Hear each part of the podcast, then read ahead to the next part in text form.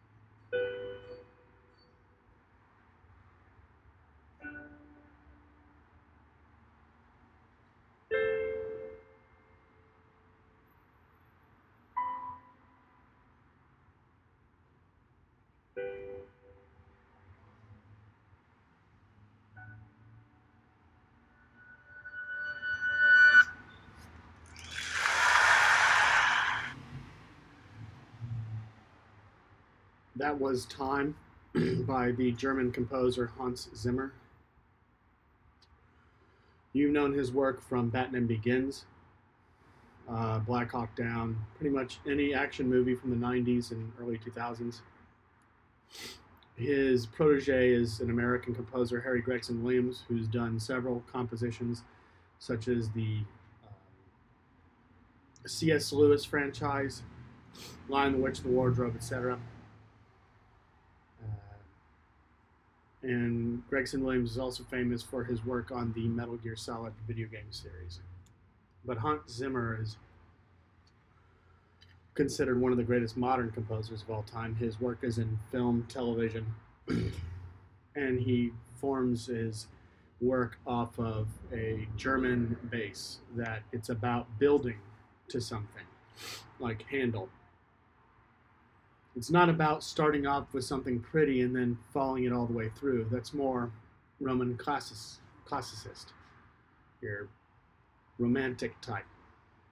Whereas Zimmer comes from a more romantic German background, which is you start off small and then you introduce elements on top of each other in layers.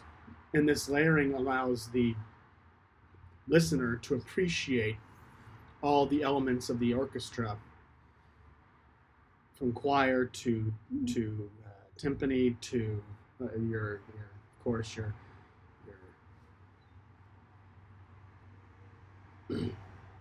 strings, your wind, your horn, uh, vocals, and allows the whole thing to build on each other, letting each section not have a solo but kind of express itself for a moment before incorporating almost like a you know a batter. You're folding in each section quietly carefully so that each successive moment in the composition is building up to a moment where everything, all the themes you've been building with each section coming in, creates one larger theme together. and the reason why I use this is because I think this is one of those perfect songs, uh, compositions. It is nice to listen to, and it is powerful although you couldn't hear it, there is a singer in the background who is singing, uh, who is vocalizing in the same chord uh, and using a, an O vowel to add to the rest of the composition of your horn, wind, strings,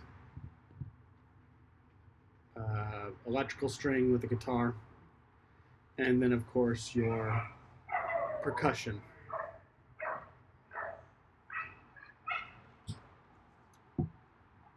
And the reason why I think it's perfect is because it builds that. I always like songs that build. They build up a theme, they build up a memory. Using your ears as a sounding board for which all these sounds bounce in and it makes you think about things. And the name of the song, Time, he takes his time to build the song. But it's also a pun. The song is used in the movie Inception by the same filmmaker who did Batman Begins and etc. Christopher Nolan. And the movie is about the passage of, passage of time within a dream. That we pass time with our dreams, and yet we never truly live and that's the melancholy of the song is that although we have all the time in the world to build up the song eventually it must end. We must come together. Everything must complete and it must die. And that's the sadness of the end is that it knows it has nowhere else to go. There's nothing left to incorporate.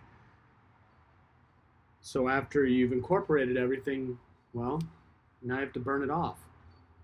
You start losing the strings and the First, you lose the horn and the strings, go back just to piano, the bass, your roux. But even then, you go back to beyond the roux. You go back to the milk, the piano, and the flour, the violin. Perfection is something that we say is unattainable. I don't think so. I'm not going to bring in any philosophy here because everyone has their own idea of perfection, and philosophers always argue. I think perfection's attainable, but for only a short period of time.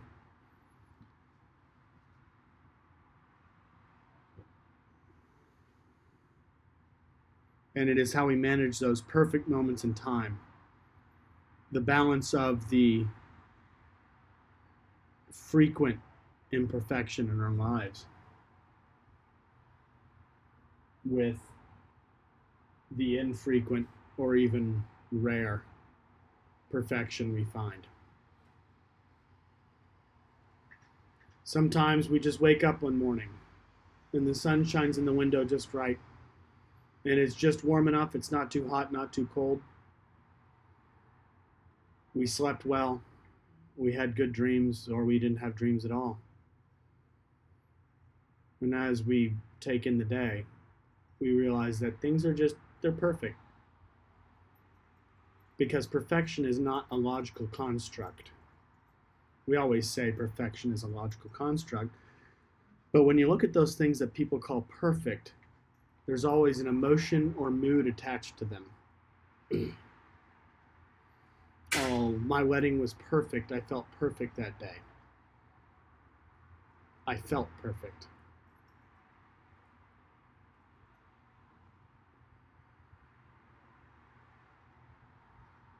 Perfection is not logical. There's nothing in this world that will ever be perfect to a logical uh, point, to a fault line. Buildings are never perfect.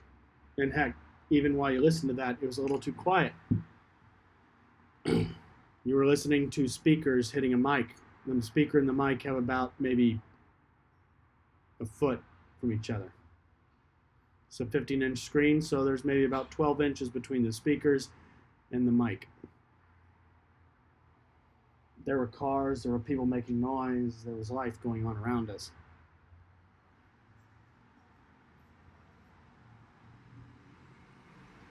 But there was still that feeling, that mood. For me, that song is perfection.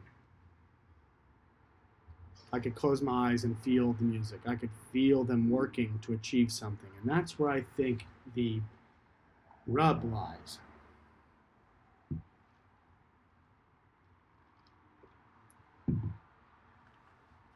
Some people think that you put it in the microwave.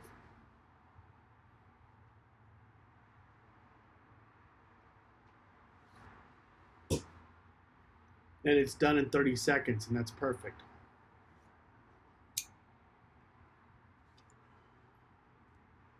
But have you ever made 30 second food that was Michelin star ready?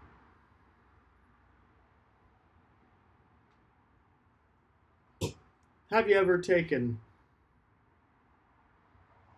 anything and put it in the microwave and took it out and said, That's perfection? If you say yes, then that means your definition of perfection is severely flawed. Or you encountered that one thing that does do well in a microwave.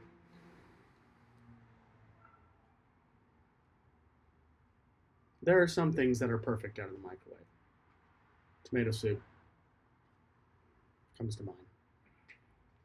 Because all the work was done for you. You may laugh at canned soups, but you put to just tomato soup, add a splash of milk, maybe even just a knob of butter. put it in the microwave for 15 seconds, stir it to incorporate the butter, another 15 seconds, and it's ready to go. Maybe a little longer. It's faster than heating it up in a pan. But other than base things that are literally just crushed tomatoes reduced to a liquid, adding in a little, you know, preservatives. There's little in this world that can be perfected in 30 seconds or less. You look at some of the most perfect people in human history that we would ascribe perfection to, that although their character wasn't great, the achievements that they encouraged can only approach godlike. The ability of them to move people, the ability of, of these perfect people, but I wouldn't call them perfect, I'd call them great. And this is an addendum to something I said earlier about good versus great people. Great people achieve perfection for that short period of time where they're the right person for the moment and the moment is the right moment for them. They seize the day and they accomplish things that no one else before them had ever done, or they accomplish things people before them had done, but it had been so long that people forgot. And then after them, no one could ever fill those shoes because they were only reacting to what they did.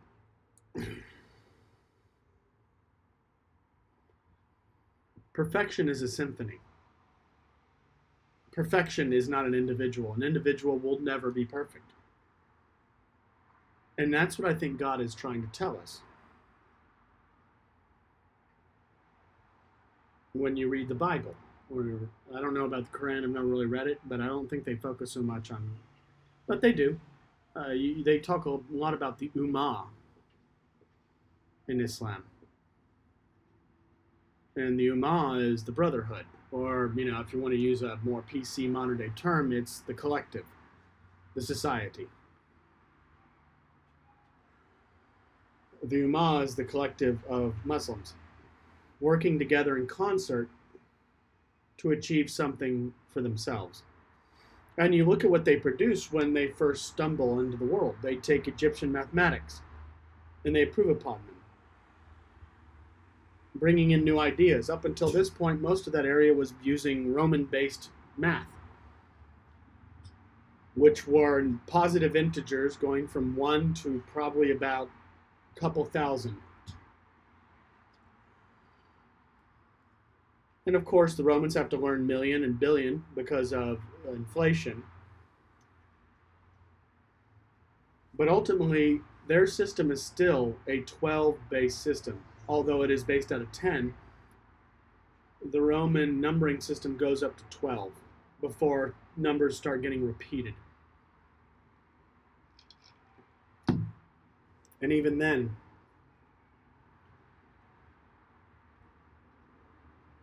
it's really 10.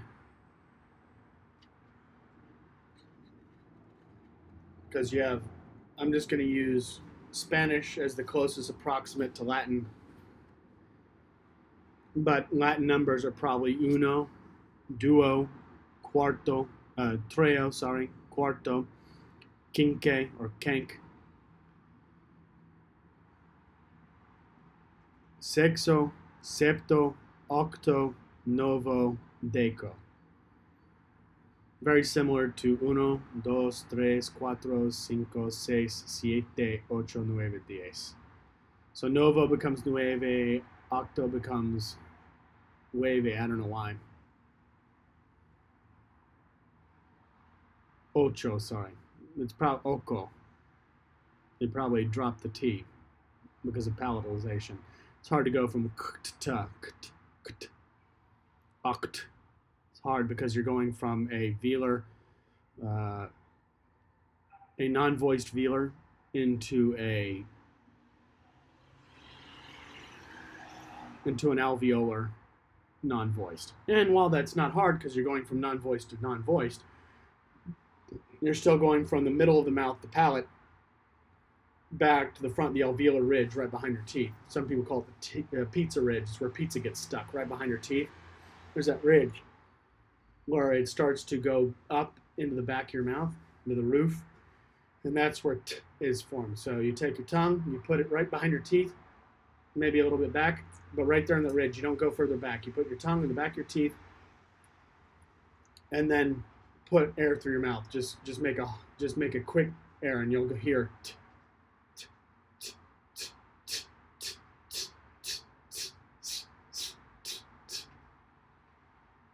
this is also where he forms, although is a little farther back. Is almost an interdental. It's almost between your teeth. It's gonna be right there on your teeth, the back of them. Whereas is a little further back. That's an alveolar fricative. No, that's an alveolar stop. Sorry. Is a fricative. Is a stop, and that's the difference. And. They're in the same area, but stops whereas goes on. So that's why it's easier to say X because you're going kss, kss. you're going from a stop into a fricative fricative. So the air stops for a second, but then you continue it.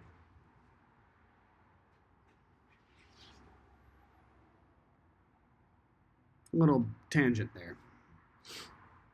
And they probably skipped over the tons. Instead of saying octo, they said oko or akko. And then, of course, over time, ch becomes because the h originally meant, so it was a hard c because the c started becoming an s sound. Anyway, it's my tangent. Kinko becomes cinco.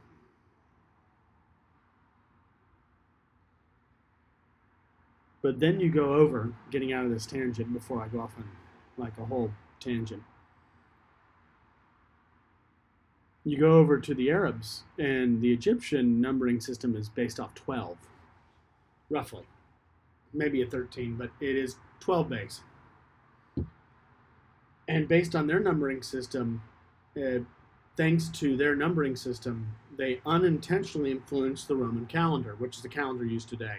Based off this 12 base system, that's why there are 12 months in a year, because the Egyptian calendar was solar, and they were able to uh, coagulate a 12 month calendar, which is why the Roman calendar goes from 10 months to 12 months under the reign of Julius Caesar. And this is long before the Arabs. This is 550 years before Medina and Mecca.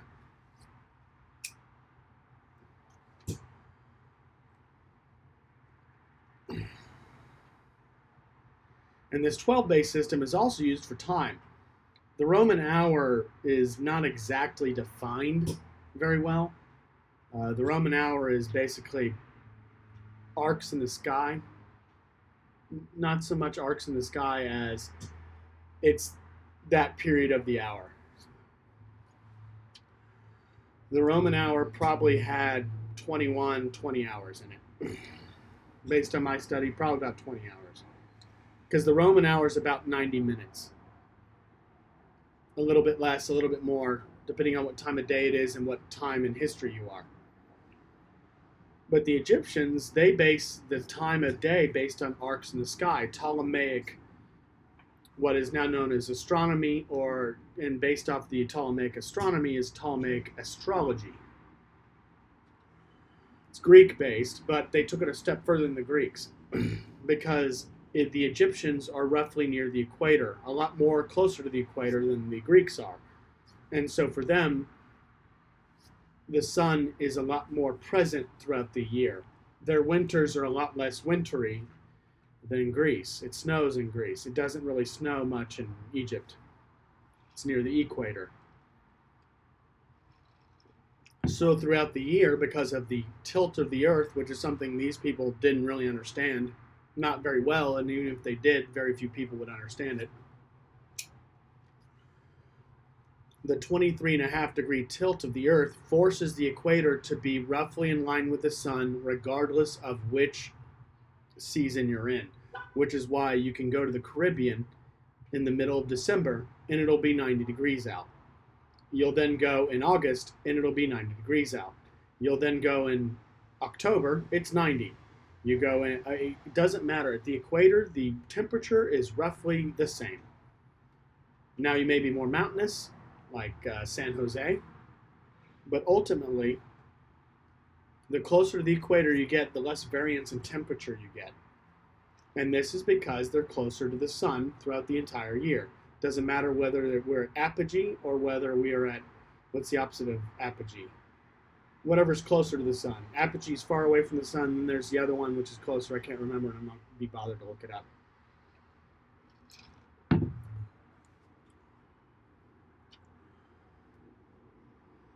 Perigee.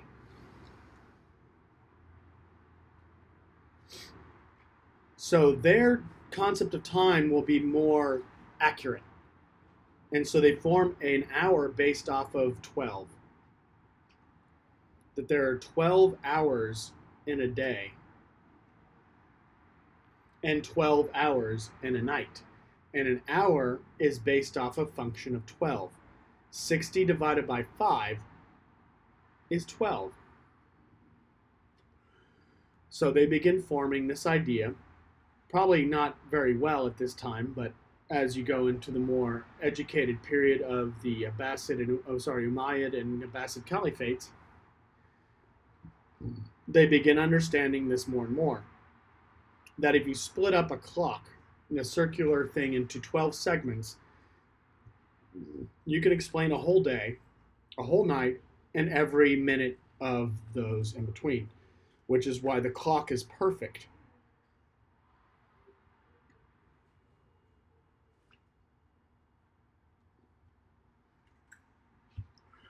It's one of those inventions that is perfect. it explains with perfection. Ridiculous perfection. What time of day it is.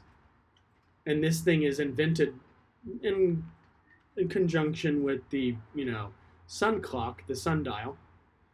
But the closer to the sun you are, the better and more accurate that sundial will be, which is why the Roman hour varies based on the season. The Roman hour in the winter, they're in Italy or France. Uh, the Roman hour in France may be shorter in the winter than the Roman hour in Syria because the sun is hot around longer near the equator and less away from it. Which is why, if you go toward the poles like Iceland or Alaska, the sun disappears for a good 22 hours of the day in some parts of the year. Not a very good place for a sundial. When you only have two hours of sunlight, if that, it's a really shitty sundial. But this clock, this design that becomes known, ends up becoming the clock we have today. They figured the day is about 24, 23, 25 hours. Roughly around there. We won't find the exact number until the Enlightenment when we begin using instruments that are far more calibrated than the, the ones they had at the time, but they make little to no changes. The calendar has not been changed since Gregory the 13th in the 14th century, I think, or 15th. 600 years. We've been using the same calendar. Even with our great instruments, our calendar has not varied much. Very minute. And all the changes they made with that calendar have remained. And Gregory's only change to the Julian calendar is that every four years we will insert a leap year, yes, except for those number those years that are divisible by 4. So 1990 has a leap year. Sorry. 1900 has a leap year. Has no leap year. Because 1900 divided by 4 no 1900 has a leap year. No.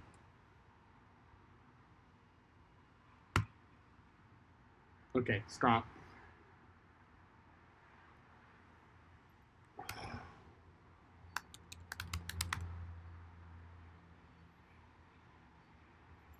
There's a weird trick they do this.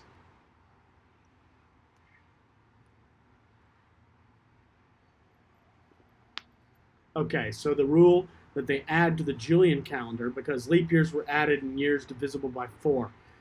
And this was to account for the drift of the planet every four years. Because every four years or so, the calendar would drift a day. And they start noticing this in the 16th or 15th century. It's the 16th, 1582. And they start noticing this 1500 years after Julius Caesar introduces it. 50, it's 44 BC, 45 BC or BCE, before the Common Era, or before Christ. Is when Julius Caesar introduces the Egyptian solar calendar to the Romans, and this calendar will be used from 45 BC to 1582. So that's 1627 years of drift. And 1627 divided by 4, meaning that the days have shifted a whole year. 406.75. So 406.75 minus 362.24. So 44 days are out of alignment. Roughly. About 44 and a half days are out of alignment, and everyone's starting to notice. And had been meant to be fixed for years, but because of the plague and various things in the 12th and 14th through 14th centuries, the change of the guard in England, war in Europe, and then the plague, no one had had the manpower or education to actually address this severe issue. And so they said that years that are divisible by 100 will not have a leap year.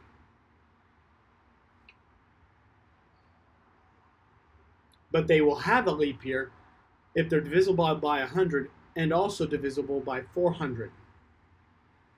So 1700, 1800, and 1900 are not leap years. They don't have February 29th. But 2000 does because 2000 is both divisible by 100 and 400. 2000 is divisible by 400 into 5, and then 2000 is divisible by, by 100 into 200.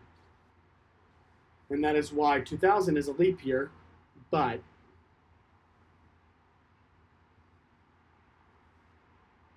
Nineteen hundred is not, because although nineteen hundred is divisible by four,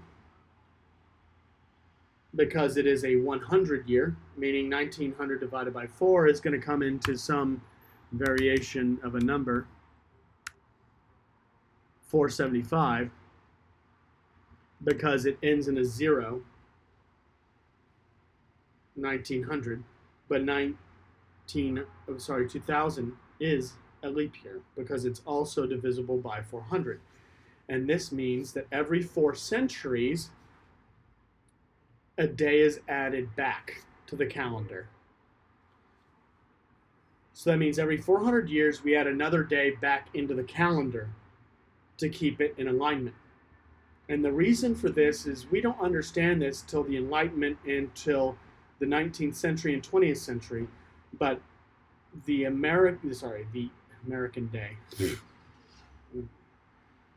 Tell what I'm thinking the human day on Earth, the Earth day, is about 365.2422 tropical years.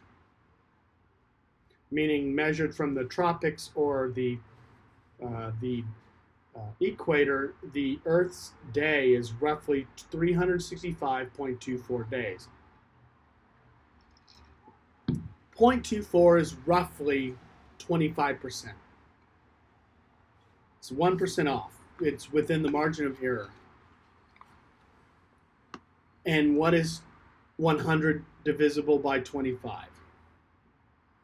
4. So that means every four years, a day is lost in this calendar.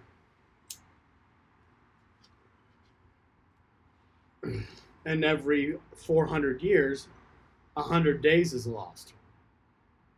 Julius Caesar fixes this with the leap year and with the 365 day calendar. And the leap year adds a day back every four years. But there's a drift happening over four centuries. And so they just add a second day on top of the Julian calendar. Every 400 years, we add a second day on top of the Julian calendar to account for this one day that is lost in our calculations. And it's brilliant because you don't have to rework the entire calendar. You just have to, every 400 years, add one day. And that in itself is an engineering brilliance because through hard work and math, you're able to achieve the greatest of all engineering feats. You only have to make a change to the current ch- calendar every 400 years. So that means in 1600, 1600 was the first year in which the Gregorian calendar added a leap year, a leap day, because it was divisible by both 4 and 100 and they wouldn't do it again till 2000 do you know how incredibly precise and brilliant that is? You don't have to go playing games with the calendar every six months and you don't have to do anything every 20 30 years and we don't have to like add a random day into march and okay well it's because it's the lupercalia and the season of cancer. We don't have to do all these weird little things like with Easter, where Easter could be in April, it could be in March, it could, I mean, shit, it could be in February. We don't have to do that. they created a calendar that they would only, uh, the people who made it, if they were young enough, they would see the first leap day in a year divisible by 100 but not divisible by 400. And that is 1600, about 18 years later. They would never see that leap day added again because from 1600 to till, till 2000, a lot of things happened. From 1600 to 1700, the French and English fought several wars. Europe changed. The English fought a civil war. Some people claim it's a revolution. The Americans come into their own.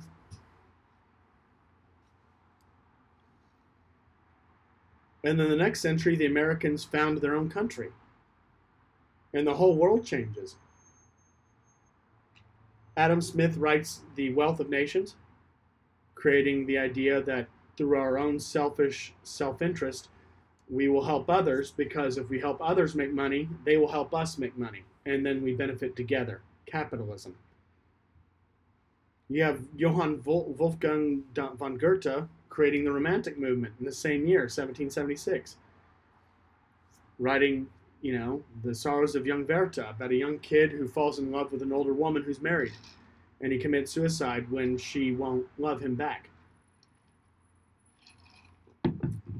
Creating the German term Sturm und Drang of Romanticism. That love is more like a storm cloud with thunder and lightning. It shakes our very presence. And then the Romantic movement starts off in Europe, and the Transcendental Romantic movement in the United States. China goes from a tiny colony uh, uh, split between various different interests in the Chinese to becoming a trading post for the Europeans.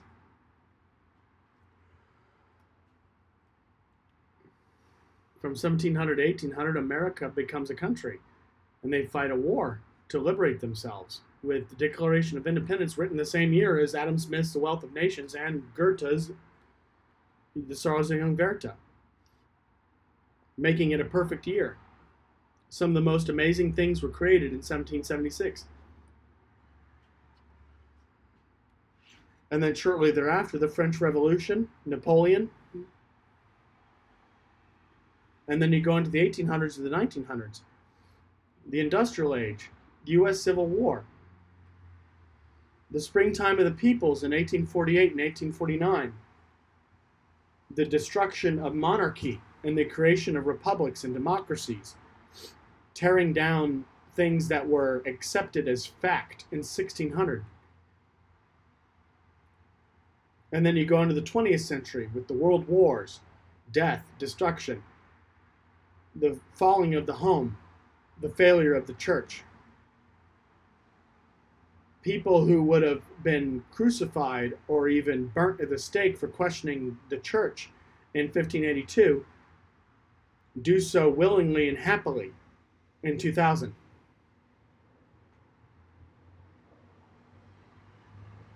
Atheism was punishable by death in 1582.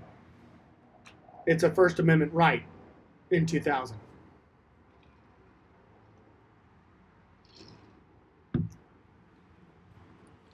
And so you see, therefore, that the concert of peoples,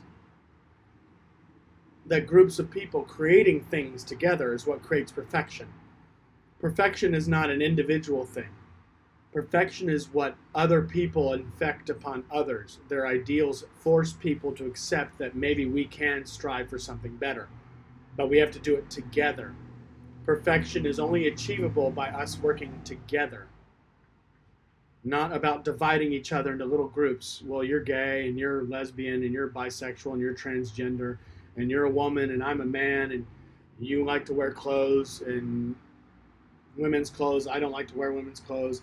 You're a smoker. I'm not a smoker. You're a drinker. I'm not a drinker. You like iPhone. I like Android. You're a Mac user. I'm a PC Windows user. Heck, I like Linux. I like tablets. I like smartphones. I like computer laptops. I like desktops. I'm not a big fan of Italian cooking. I prefer French. Well, you know what? I'm Italian. I prefer Italian. I don't like French. I speak English. You speak Spanish. I work. You don't work. I have wealth. You're poor. We create all these divisions in the modern day And these divisions stop us from reaching a chorus, a concert, a concerto, what some would even call an assembly, or even call uh,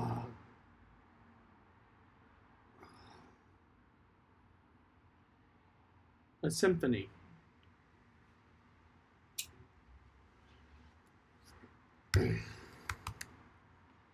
I'm I'm I'm forgetting my word.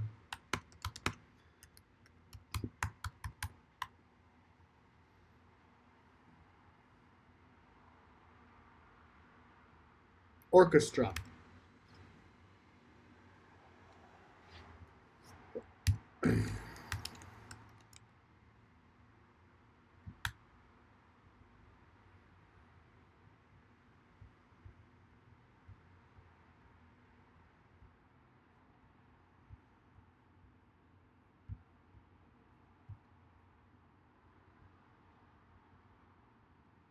And what is the etymology of orchestra?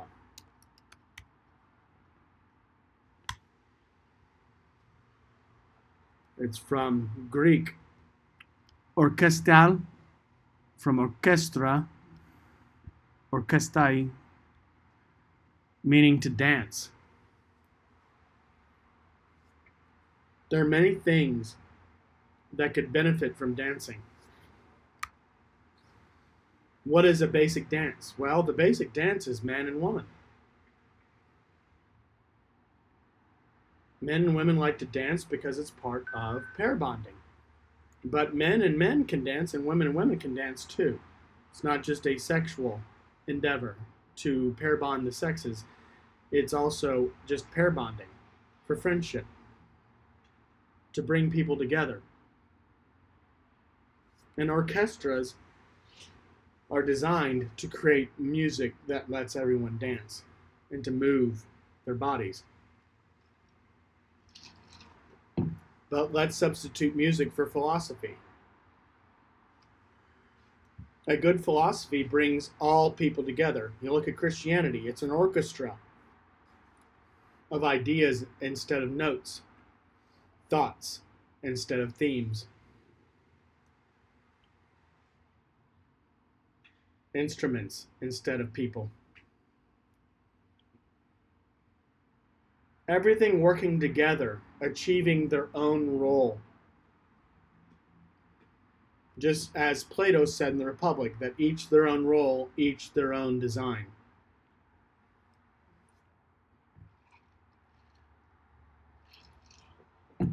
You look at Myers Briggs and Keirsey There are the four tribes of humanity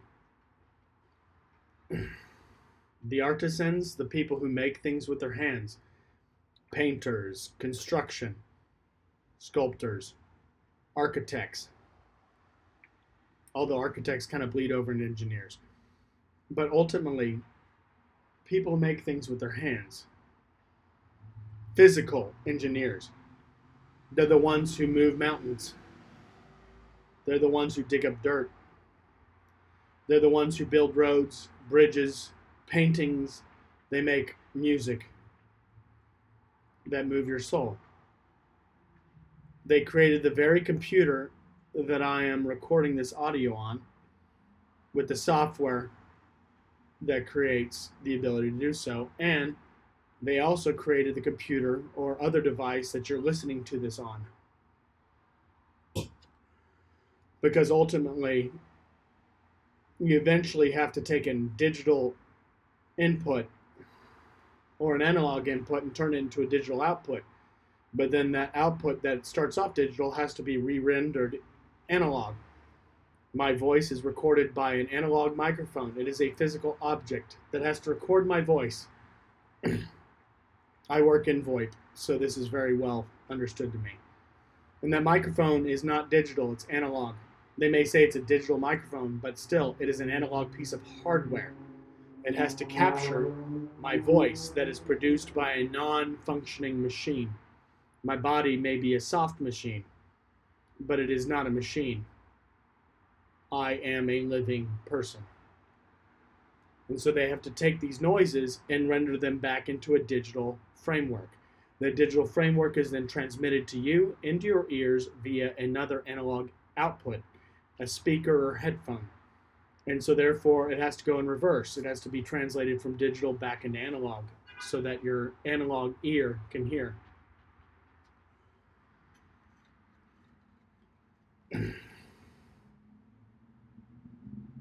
That's a symphony if I ever heard one. That is a total end to end point structure. Analog to digital, digital to analog.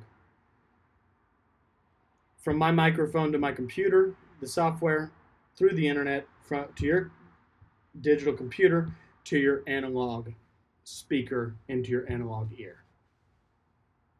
That takes a lot of work to accomplish. To create these computers, it takes thousands and thousands of man hours. To create the computer we have today, the first computers were in the 40s, and they were glorified calculators. They ran off bulbs. And then he moved on into the 60s and they used base languages such as BASIC or Fortran. And then we created C. And then you have Unix. And then from Unix, you go into all the other ones. But ultimately, it took 70 years to go from a glorified calculator to the calculator is just an app on your computer. Your computer does a lot more calculations than just one plus one. We're here to do the math. We're going to do 1900 divided by 4. For your computer, that's simple. The ALU, the logic unit, for them, 1900 divided by 475 takes no processing power. It's a base application, it's division. It has to do no work the computer spends more time rendering the graphical application of your calculation into the calculator app than it does on 1900 divided by 4.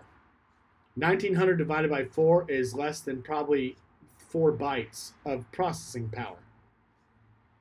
Not a whole lot of calculation required. It's 1900 divided by 4. You take 1900 and you divide it by 4 and you go into floating point, which was difficult 40 years ago, but today is quite easy. Because it took us 40 years to get there. Someone had to spend hours. Multiple teams of people had to spend weeks, months, years, decades perfecting floating point. Floating point, just imagine 1900 and then add a decimal point and then add numbers after that decimal point anytime you go from an integer, which is a clean number like 1900, and then you go into a decimal like 1900.75, that's a floating point number. 1900.75 doesn't exist on, a, on an integer line. It's neither negative nor positive. It is, well, it's positive, yes, but it is also not 1900. It is 1900 in the scale of 0.75, meaning it is 75% of 1900. So when 1900 reaches 9, 100% of 1900 is 1901. And that's floating point because we don't think about numbers in terms of 100% of a number. You think that 1900 is the full 100%, but you can work at it in reverse. Maybe 1900.75 is three quarters of 1901. That's 75% added to 1900 is not 1900 anymore. 1900 is long past. It's now 1901 minus a quarter. And there you have the Latin way of looking at hours. If you look at Spanish or French, they talk about 345 as 4 minus 15 or 4 minus a quarter. It's a quarter of the hour before 4. So they don't say 345 in French. They say quatre moins quart.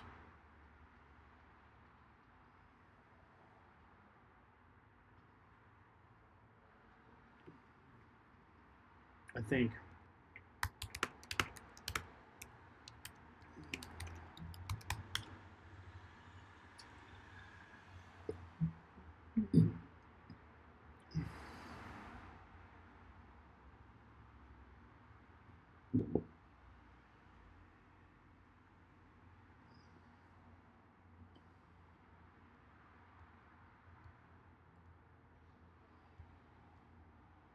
Yeah.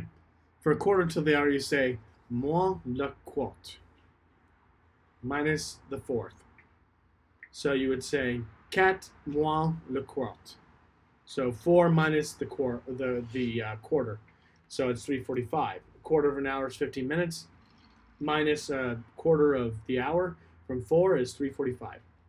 We don't talk like that in English. We say 3:45 or 15 till or a quarter till.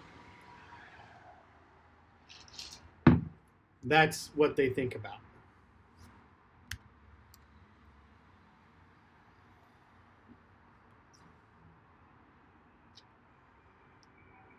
Perfection is not in individuals. Individuals are imperfect. If you look at all the people that we would claim are great individuals that are close to perfect of the 20th century and the 21st, a lot of them have severe flaws. FDR, well, he cheated on his wife and he also was an invalid from polio.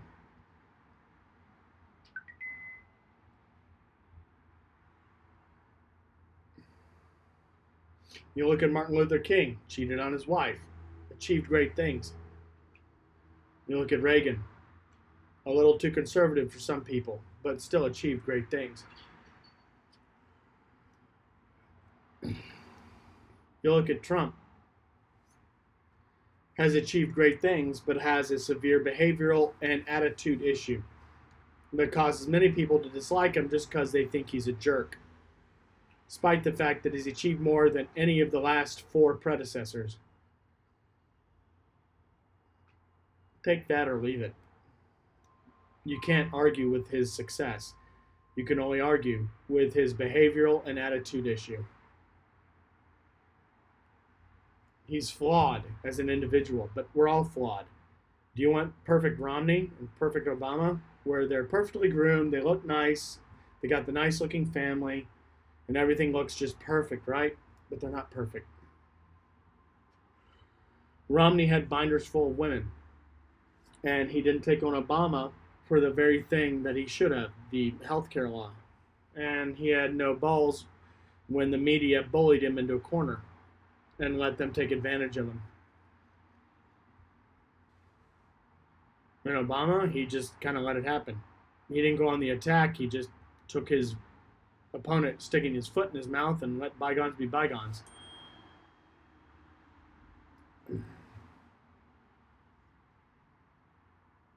people are always imperfect, but it's about what imperfect people do to inspire others to achieve things. They don't go out there and say, You're a lesbian, you need to vote for me. They say, You're American, you need to vote for me. You're human, you understand what I'm trying to say. This goes beyond where your condition in life is. This is not about fighting a war or fighting a battle. This is about things that we all agree upon and achieving those things we agree upon. That's where FDR, Reagan, Julius Caesar failed on this. He gets stabbed. He doesn't play himself well. Augustus achieves where Julius Caesar doesn't. Napoleon book, uh, does a good a good job here. His problem is he gets too aggressive in war, which is irrelevant to the discussion.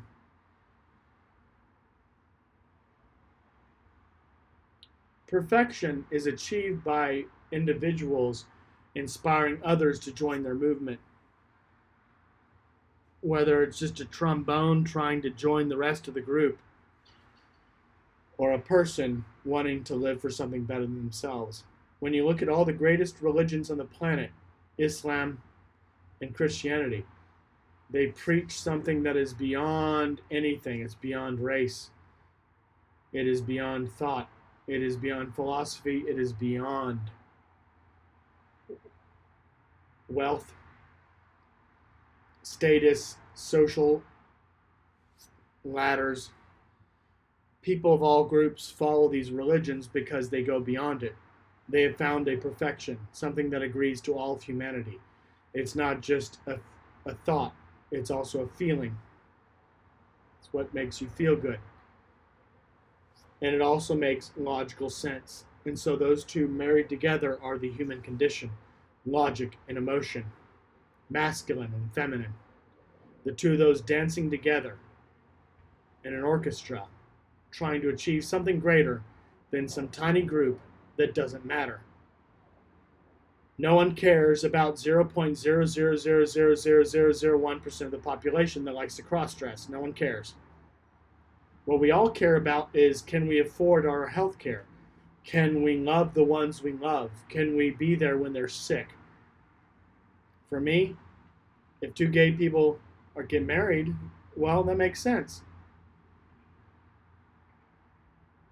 Maybe not the Bible, but emotionally that makes sense. They're happy, they love each other.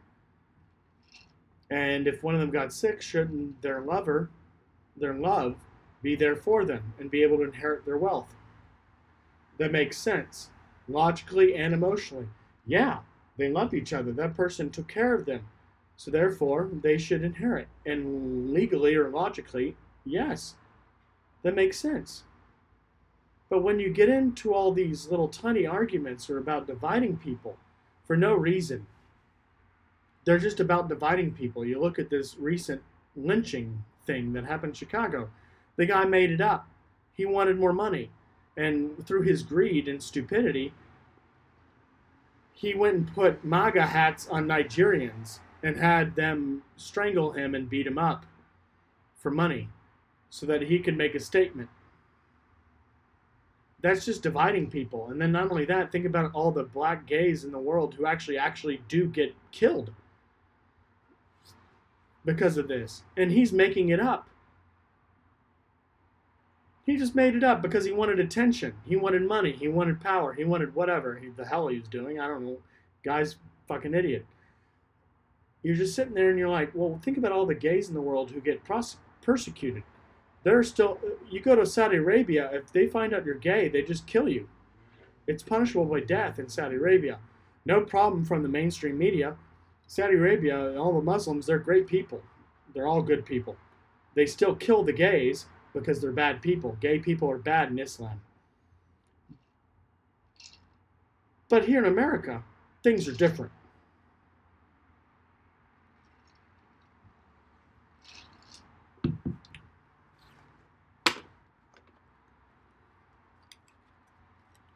And the hypocrisy is starting to grate on people like me who want to be liberal. But all I see of the Liberal Party is fascism. They want to force people to believe what they believe, and if you don't believe it, they'll just take your job and they'll make sure that you end up impoverished. And they'll throw their puritanical, self righteous, smug judgment and guilt upon you that you're judged guilty. You, before the court of public opinion, are now guilty. Go and suffer. And the rest of the country's like, okay, it happened like 40 years ago. Who gives a shit? My mother, I've never seen her more agitated than during the Kavanaugh hearings. My mother believes in feminism. She's a woman who has achieved more than any other woman I've known. I've known a lot of women who have achieved things, but my mother made more money than any woman you know. My mother made millions of dollars on her own with no help from my father. My father always backed her up and said, Go do it. Go make your money. And she went out there and did it. And it was her work, her thoughts, her abilities that did it. My father never pulled connections, never did anything. My mother did everything for herself. She worked. She built it. It took her 20 years to do it. And she did it. And now she manages most of the empire that she has achieved, rightfully, that she worked hard for, that you want to steal money from her hard work to give to people who aren't even people in this country. They're not even citizens. And then you want to go castigate someone who disagrees with you. And she looks at that and sees her sons in the same boat. And immediately she got ticked off and called the woman who accused the man, Mrs. Blasey Ford, an unkind word. It rhymes with bunt. Because from her words, she has been abused, she has been propositioned, she has been harassed, and yet she still achieved far more than any woman around her. My mother is a saint in my eyes. She is not capable of doing wrong. She has done everything for herself. She has done everything for her husband. She has done everything for her children. She has done everything for her family. She has never stopped being compassionate and caring and kind. And to look at some of these women accusing men of shit that happened 40 years ago, whether it happened or not, just making it up out of thin air, or not. It was 40 years ago. If you can't get over it in 40 years, then you're a lesser person. You are weak. And you shouldn't be allowed to hold power because the weak don't know what to do with power other than to punish their enemies. And that is the lesson I learned from my mother, and she told me that exact thing that you always be kind to women. You treat them with compassion and respect, and you treat them the way you want to be treated. But when they don't treat you that way, you give back to them what they give to you. When they treat you with cold, you give them coldness and kind. When they give you warmth, you give them warmness and kind. You do not give people what they don't deserve. But those people truly suffering, you always care for them. Those people truly hurting, you always care for them.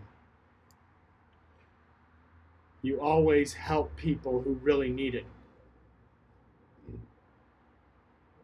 And not just because it feels good, but, but because it's perfect. Because not only does it feel good for you, it actually gives them the same feeling. I could give billions of dollars in taxes to the US federal government to help solve poverty, and they'll put it into the military budget, into the Social Security, which goes to the elderly, and I will help no poor. Or I could give to charity the same amount, and I will actually help people. I could give all my money to the federal government. The government will say, "Oh, we're going to help the poor." No, they're not. They're going to build a giant navy. They're going to build a giant air force and a giant military, and what's ever left, they're going to give to the elderly or to people who aren't even citizens of this country. They shouldn't be here.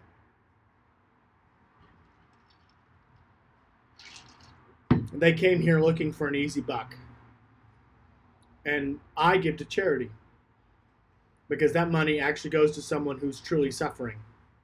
And if you don't give to charity, then you're wrong.